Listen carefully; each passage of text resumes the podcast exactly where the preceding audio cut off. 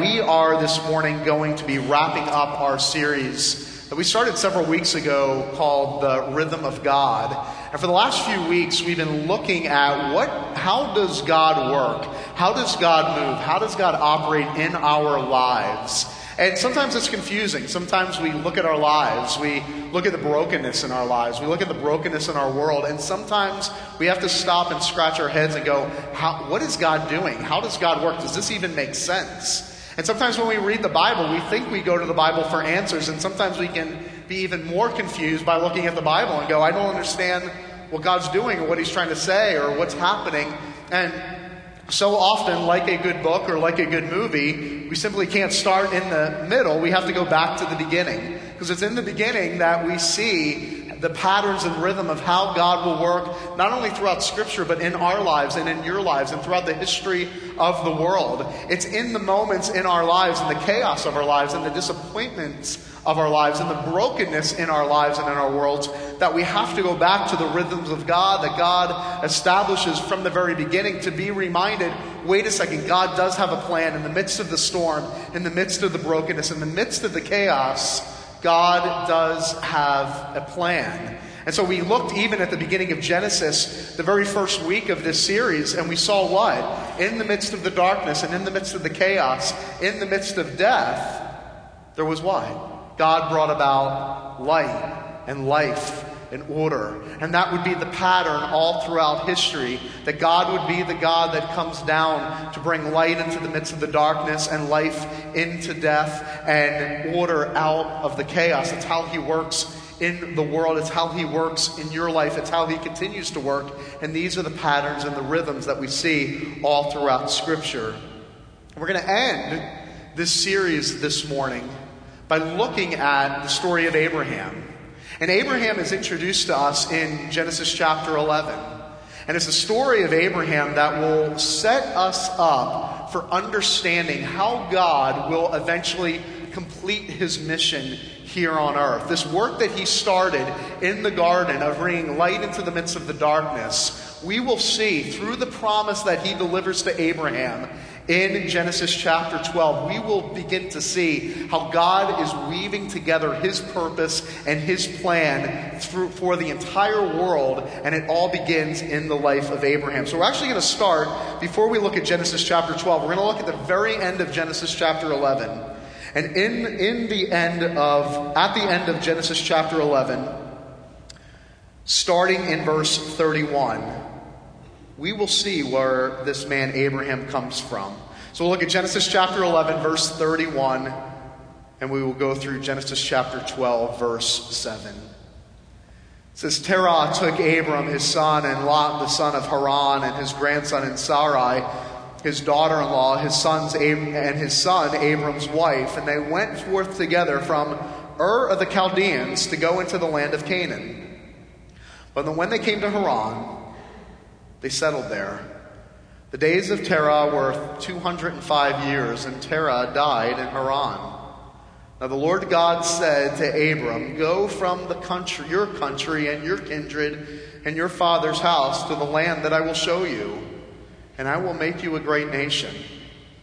And I will bless you and make your name great, so that you will be a blessing. I will bless those who bless you, and in him who dishonors you, I will curse, and in you all the families of the earth will be blessed. So Abram went, as the Lord had told him, and Lot went with him. Abram was 75 years old when he departed from Haran. And Abram took Sarai his wife, and Lot his brother's son, and all their possessions that they had gathered, and the people that they had acquired in Haran, and they set out to go to the land of Canaan. And when they came to the land of Canaan, Abram passed through the land to the place of Shechem, to the oak of Moreh. At the time, the Canaanites were in the land. And then the Lord appeared to Abram and said, To your offspring I will give this land. So he built there an altar to the Lord who had appeared to him. This is the word of God. Let's pray. God, for the few moments that we have left together, Lord, in the quietness of our hearts, Lord, I pray that the Spirit of the living God would come down and would preach Jesus to our souls. Lord, would you remove all distractions? Lord, in the busyness of life, in the hardships of life, Lord, in the weariness of life, Lord, we need a good word this morning. And so, Lord, I pray that you would deliver it to us through the work of your Spirit preaching Christ. And Lord, I pray that we would leave here this morning seeing Jesus, for that is whom we've come to see. It's in Jesus' name I pray. Amen. Well, you might be confused. I said that we were looking at the story of Abraham, but when you read chapter 11 and chapter 12, you see a man by the name of Abram. Well, don't get too caught up on that, and we're going to, for the sake of the sermon, we are going to use the name Abraham because this is the story. This, it, what I just read, is the beginning of the story of Abraham.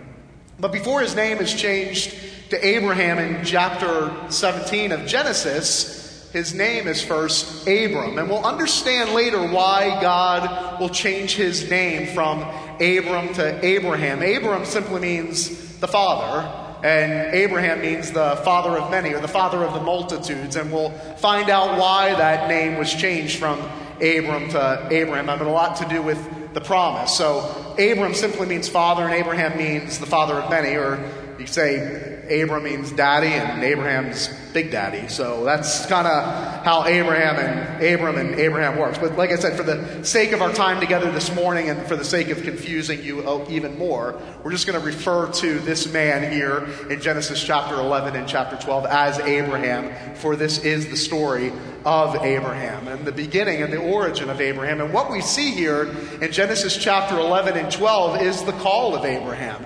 And it's significant in the story of redemption when we start thinking about how God, God calls Abraham, when we start to think about how God called him out, we can't just start in Genesis chapter 12. We have to, the reason I added those few verses before Genesis chapter 12, those two verses in chapter 11, is because it gives us context to the calling of Abraham. It gives us understanding of what God was calling him out of, what God was calling him from. Because if we don't understand where he's calling him from, we won't understand the power and the magnitude and the beauty and the radical nature of the calling of Abraham. And that's what I want to do this morning. I want us to look at a few aspects of the calling of Abraham.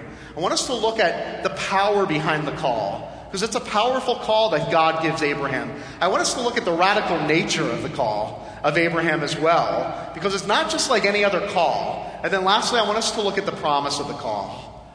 There's a promise attached to the call of Abraham that is not only significant to Abraham, but significant to us and for us this morning. So, first, the power of the call. What was this call that God gave Abraham? Why was it important for us to understand where Abraham was before he was called by God in Genesis chapter 12? Well, in Genesis chapter 11, it says that this guy by the name of Abraham is camping out in, and living in this area called Ur the Chaldeans. Well, Ur the Chaldeans was a place that was known for uh, lunar worship. It was the capital of lunar worship uh, and moon worship. It was known as the center of the place where you would go to worship the moon. And what's significant about that is this when God comes down and he calls Abraham in the midst of idol worship, in the midst of worshiping the moon in Ur of the Chaldeans, the reason that is important is because we have to understand how powerful this call was in Abraham's life. You see, Abraham wasn't the guy that had his act together. He wasn't the guy that was searching after God. He wasn't the guy that was out there looking for God and saying, Hey, does anybody know where I can find the creator of the heavens and the earth? The God that created the heavens and the earth, the God that we read and we celebrate and we worship here in Scripture, is not the God that is even crossing Abraham's mind to the slightest. You see, Abraham was totally captured by something else. He was captured by something smaller than God. He was the God that created the heavens and the earth was the last thing on Abraham's mind and heart. And it was in that moment that God comes down and pursues. Abraham and calls him out. And the reason that's significant is that is exactly how God works in our lives. That's how God works in your life. It's not like you were out and about. If you know God this morning and you were going, hey, I'm looking for God, I'm looking for the God that created the heavens and the earth, I'm looking to worship God. No, in fact, the Bible tells us that we're alienated from God. The Bible tells us that we're enemies of God. The Bible tells us that God is the last thing on our mind and our hearts, that it, if it wasn't for the gracious, sovereign, all pursuing, unconditional calling and pursuit of God, we'd be lost. And that's exactly how the call of God happened and made itself known in Abraham's life. Abraham's got literally his head in the clouds, looking at the moon, worshiping the moon, and God is the last thing on his mind when God comes down and pursues him and calls him out as he's worshiping idols. And isn't it interesting that every generation falls into this trap, right? We have seen this rhythm and this pattern before in Genesis. That God creates the heavens and the earth and He says, just worship me. And a few chapters later, what do we see? They're worshiping not the Creator, but they're worshiping the creation. And that's what's happening here in Genesis 11. A- Abraham and his generation is not worshiping the Creator, but they're worshiping the creation. And God calls them out and he says, You think the creation is something to be seen. You think the creation is something to behold. Wait till you encounter the one that created the heavens and the earth. Wait till you see the one that created the moon that you worship. And that's exactly what we do in our lives. That is forever our struggle.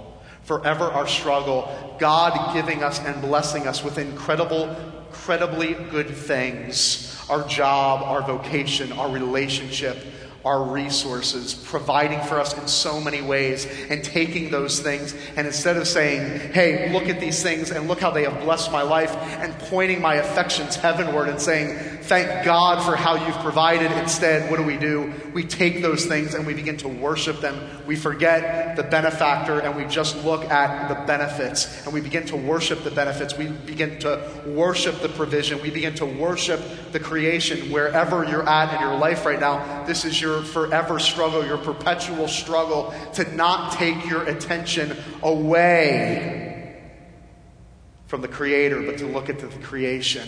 For that to be the thing that captures your heart. And so we need to be called as well. Just as Abraham, Abraham needed to be called out. Stop worshiping the creation that leads to death and look to the one that brings life. So too do we need to be called out from worshiping our idols and the gracious call of God. And what happens in that call? Why is it so powerful? What's so powerful about the call of God is it is a totally different paradigm than we're used to in the world. You see, when, when we are in trouble, when something's broke in our house, your sink is broke, your oven's broke, your kitchen's broke, your bathroom's broke, whatever it might be, whatever the thing is in your life that's broken, it could be a, uh, a medical condition.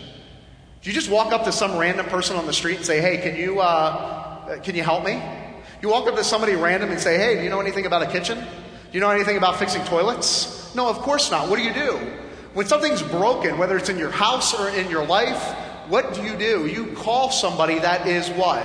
Qualified. We call people that are qualified. But what does God do here? It's the opposite. He calls the unqualified. Think about that.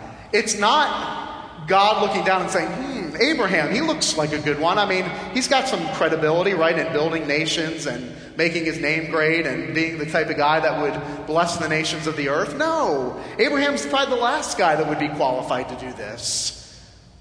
And see, the world operates off of a totally different operating system, totally different paradigm than the way God works and operates. You see, we call people that are qualified to come and rescue us to bring help, to bring restoration, to bring redemption. God calls those that are unqualified. And it is through the call of God that does what? That qualifies. He doesn't call Abraham because he's qualified. He calls Abraham, and it is the call of God itself in his life that makes him qualified. Don't miss that. It's the call of God on your life that qualifies you.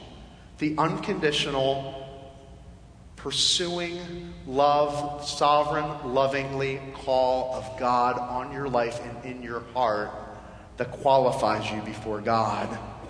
And without that, we're lost.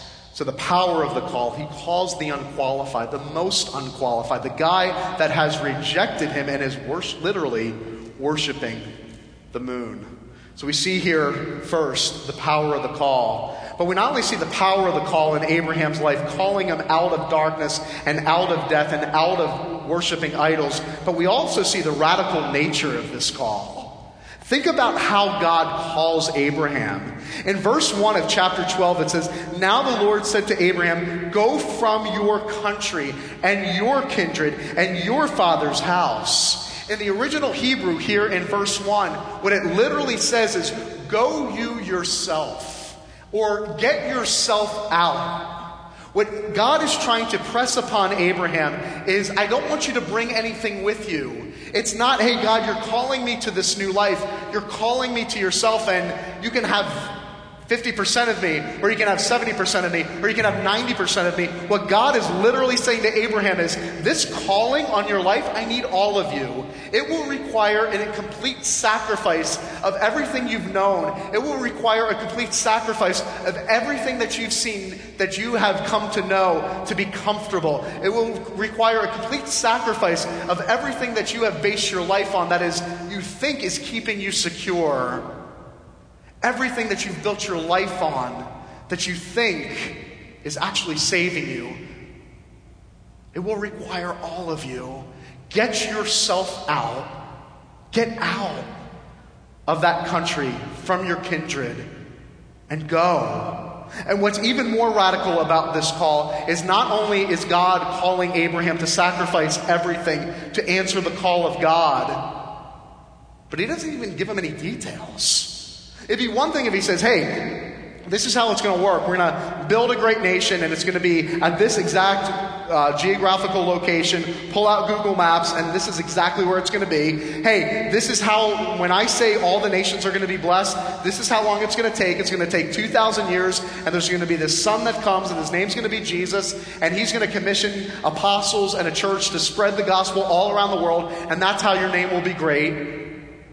And think, it even goes further. If you're familiar with the Abraham story at all, what, what later happens? Not only does God give him, tell him to come out and to go out of the country, then God will actually give him a son. And then what does God do?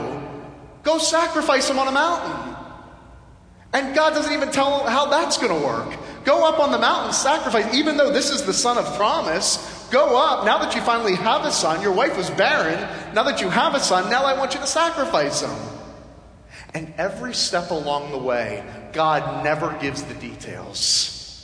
He never gives an explanation. I'm going to make you a great nation. How? Don't worry about it. Just follow me. I'm going to make your name great. Where and how? How's this going to happen? Don't worry about it. Let me take care of the details. I want you to go up on the mountain and sacrifice a son. Why? Stop asking questions. I've got this. See, the radical nature of God's call is not only does He call for a complete sacrifice of your former life and into this new life of following Him, He gives no details and explanation. It wouldn't have been easier if He pulls out the blueprint and says, This is exactly how it's going to unfold. This is exactly what it's going to look like. This is exactly what's going to happen. It'd be a lot easier to follow the call of God. And it'd be a lot easier for you this morning to follow the call of God as well that uncomfortable, sacrificial call of God, wherever you are in life right now, whatever God is calling you to in life right now, whatever that might be. Don't expect God to show up and say, Well, when you answer this call, this is exactly what it's going to look like. And this is what I'm going to do. And this is how it's going to work out. And it's going to be super comfortable. And it's going to be super easy. And it's not going to require really messing anything up in your life. It's not really going to inconvenience you one bit. That's not how God works. You see, for Abraham to answer the call of God on his life, to leave one life and enter into a life that follows after him, required a complete sacrifice. It, complete, it, it required going into this new life blind, not knowing exactly what God would do or how He provide, would provide. And it required complete letting go of all things that he held dear and thought he was building his life around that made him secure. For you right now in your life, God is calling you to something. God is calling you to a career change. God is calling you to move. God is calling you to leave a certain lifestyle. God is calling you to break off a certain relationship. God is calling you to make a stand for something that might not be very popular or might be very inconvenient. And wouldn't it be nice if God said, and when you answer the call that I've put on your life, this is exactly how it's going to unfold? And He doesn't do that. All He says is, follow me. What? Rob, I wish you would have given this sermon three years ago. I mean, it would have been a lot easier if you would have told me about this whole calling thing. I mean, I would have been able to prepare a little better. I didn't know this was going to happen and this was going to happen. You don't understand how many things I've already done in my life. You don't understand how many decisions I've already made. I mean, I can't, I can't really move right now. My life's pretty secure. It's pretty safe. It's pretty stable. I'm sure Abraham would have said that too. God, uh, my life's so stable. My life is so secure. My, my life's so safe. I mean, I, I, maybe, maybe when I was in my, a teenager, maybe I was in my 20s, and I could have thought about some kind of radical life change in my life. I could have thought a little easier, wouldn't have been able to wrap my mind around some type of change to answer the call of God in my life. But, but now, now God comes. Now God comes. Towards the end of Abraham's life, he says, I want you to do something so radical, so inconvenient so uncomfortable, so sacrificial for the sake of my kingdom, for the sake of my calling. I mean, I think of my life in particular. I think of how comfortable my life was before I answered the call to be lead pastor here at this church. I think of myself, and if anybody knew me well, they knew that being lead pastor of anything was the last thing on my mind. If you know me well, even the thought of preaching was something that didn't even cross my mind. Wasn't interested. God, I'm so happy with my life. I'm happy with my calling. I'm happy with things being the way they are until God comes down, shakes everything up, and He says, I want you, the, the guy that doesn't even like to preach, I want you to preach every Sunday. What do, what do I say? I'll run out of things. I honestly had the fear I'd run out of things to say. I said, I, I can come up with a good story. I, I, can't come up with stories every week. I can't come up with content every week. What am I going to say? I mean, I've got three or four sermons. I can use them and maybe preach them in the next five years, but every single week, and then I had the fear, now I'm being really vulnerable with you. Then I had the fear, well, what if they call me pastor, uh, call me to be the pastor, and um, I'm called to preach every Sunday? What if not one single person shows up? Why would they want to come? So you, even showing up today, blesses my heart. One person showed up, it blesses my heart. Thank you. I appreciate that. But seriously, these were the fears that went through my mind. And I'm responsible. And I've got all of this weight on my shoulders. And what about my family? And about the time and all the things that I used to love to do, I can't do anymore. And I, got, I came up with every excuse in the world. And God said, I'm going to make your life so uncomfortable. I'm going to call you to do the very thing that you said you would never do. I'm going to call you to do the very thing that you said you just didn't even really enjoy every Sunday. I'm going to call you to bring God's word to God's people. And let me take care of the details. Let me take care of how the church grows. Let me take care of how the church transitions. Let me take care of how the church adjusts. Adjust. Let me take care of all those things. Because if anybody knows Rob Pacienza, I am a micromanager to the core. I am. I am. Every, every I dotted, every T crossed, all the details, and God just threw me into this and said, It will be so big. It'll be so much you will eventually just have to give up and surrender.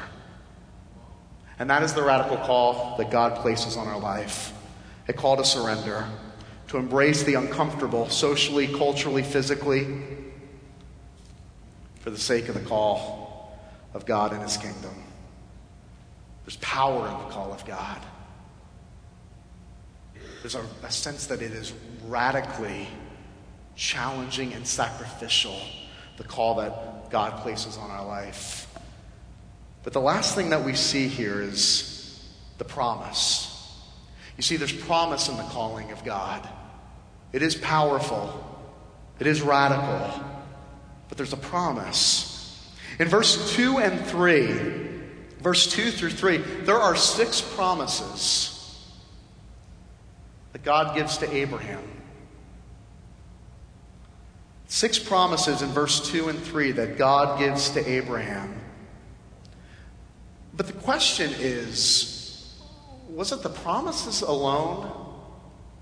that caused Abraham to leave his old life and enter into a new life? Was it the promises alone in verse 2 and 3 that caused Abraham to sacrifice everything for the call and the sake of the kingdom? Was it the promises alone that caused Abraham to get very uncomfortable, to sacrifice everything, to lose his security for the sake of the call of God? You see, because you could easily see that Abraham's nothing but a, prom- promise chaser. Because I'm sure that in Ur of the Chaldeans, what was the promise of the moon god? It, it, it, was a promise for fertility and for wealth and riches and wealth and prosperity. See, the, the, the, gods of the stars and the gods of the moon and the gods of the. It sounds familiar, right? We, we've simply, in our sophisticated day and age, we simply replaced the, the moon god and the sun god and the star gods with a hundred different other things in our world and our culture that promise to bring hope that promise to bring life, that promise to bring prosperity, that promise to bring us are the, the things that our hearts long for. So, was it the promises alone? Did Abraham just go, I'm going to leave these promises for these promises? Hey, the, the, the, the, moon god promises me one thing, but this God over here, he's promising to make my name great. He's promised to, to make me into a nation. I'm just following after that promise. Or was there something bigger? Was there something greater? You see, for Abraham, there was a promise underneath the promise. See, all the promises that God gave, there was a promise underneath the promises. You see, to make a na- to make one man into a nation, you needed what? Offspring. To, for Abraham to be a nation that bless the nations of the earth, you needed offspring. In order for Abraham's name to be great among the nations, you needed what? You needed offspring. See, every promise that God gave Abraham required offspring. It required one that would eventually come to fulfill the promises of God on Abraham's behalf. You see, and that is what we celebrate at Advent. We celebrate that one has come from the line of Abraham. We celebrate that there is one that has come, the offspring of Abraham. What Abraham could not see in full, and only see in part, we see in full that thousands of years later, generations later, God sent one by the name of Jesus Christ through the line of Abraham that would make all of the promises of God come true, that would deliver and fulfill all of the promises that God made to Abraham that day in Genesis. Second Corinthians in 2 Corinthians, I think we have the verse here. Chapter 1, verse 20.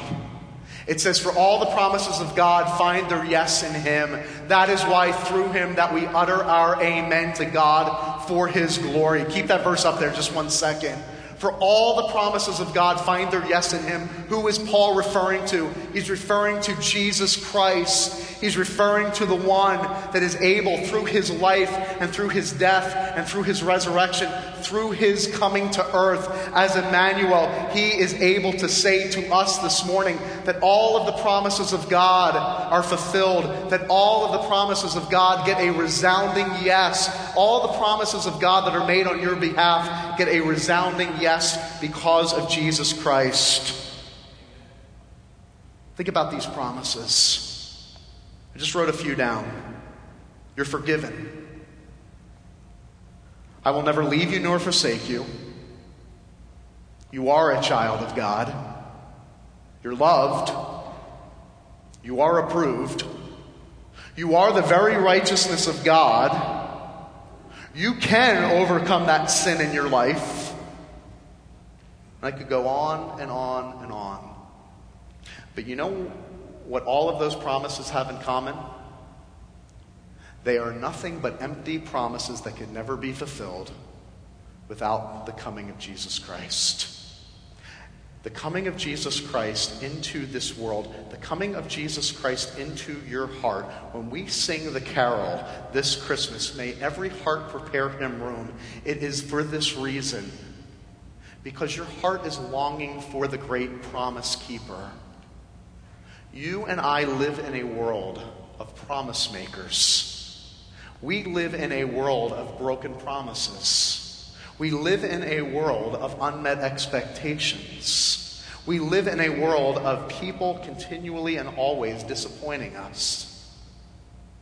But through the midst and in the midst of the brokenness, and in the midst of the broken promises, and in the midst of the unmet expectations, and in the midst of the disappointments, there stands one that we celebrate this Advent that says all of the promises of God, all the promises of God that you need to cling to for life, to sustain you, all those glorious promises that I just read and more can only be realized, can only be secured in the person and work of Jesus Christ.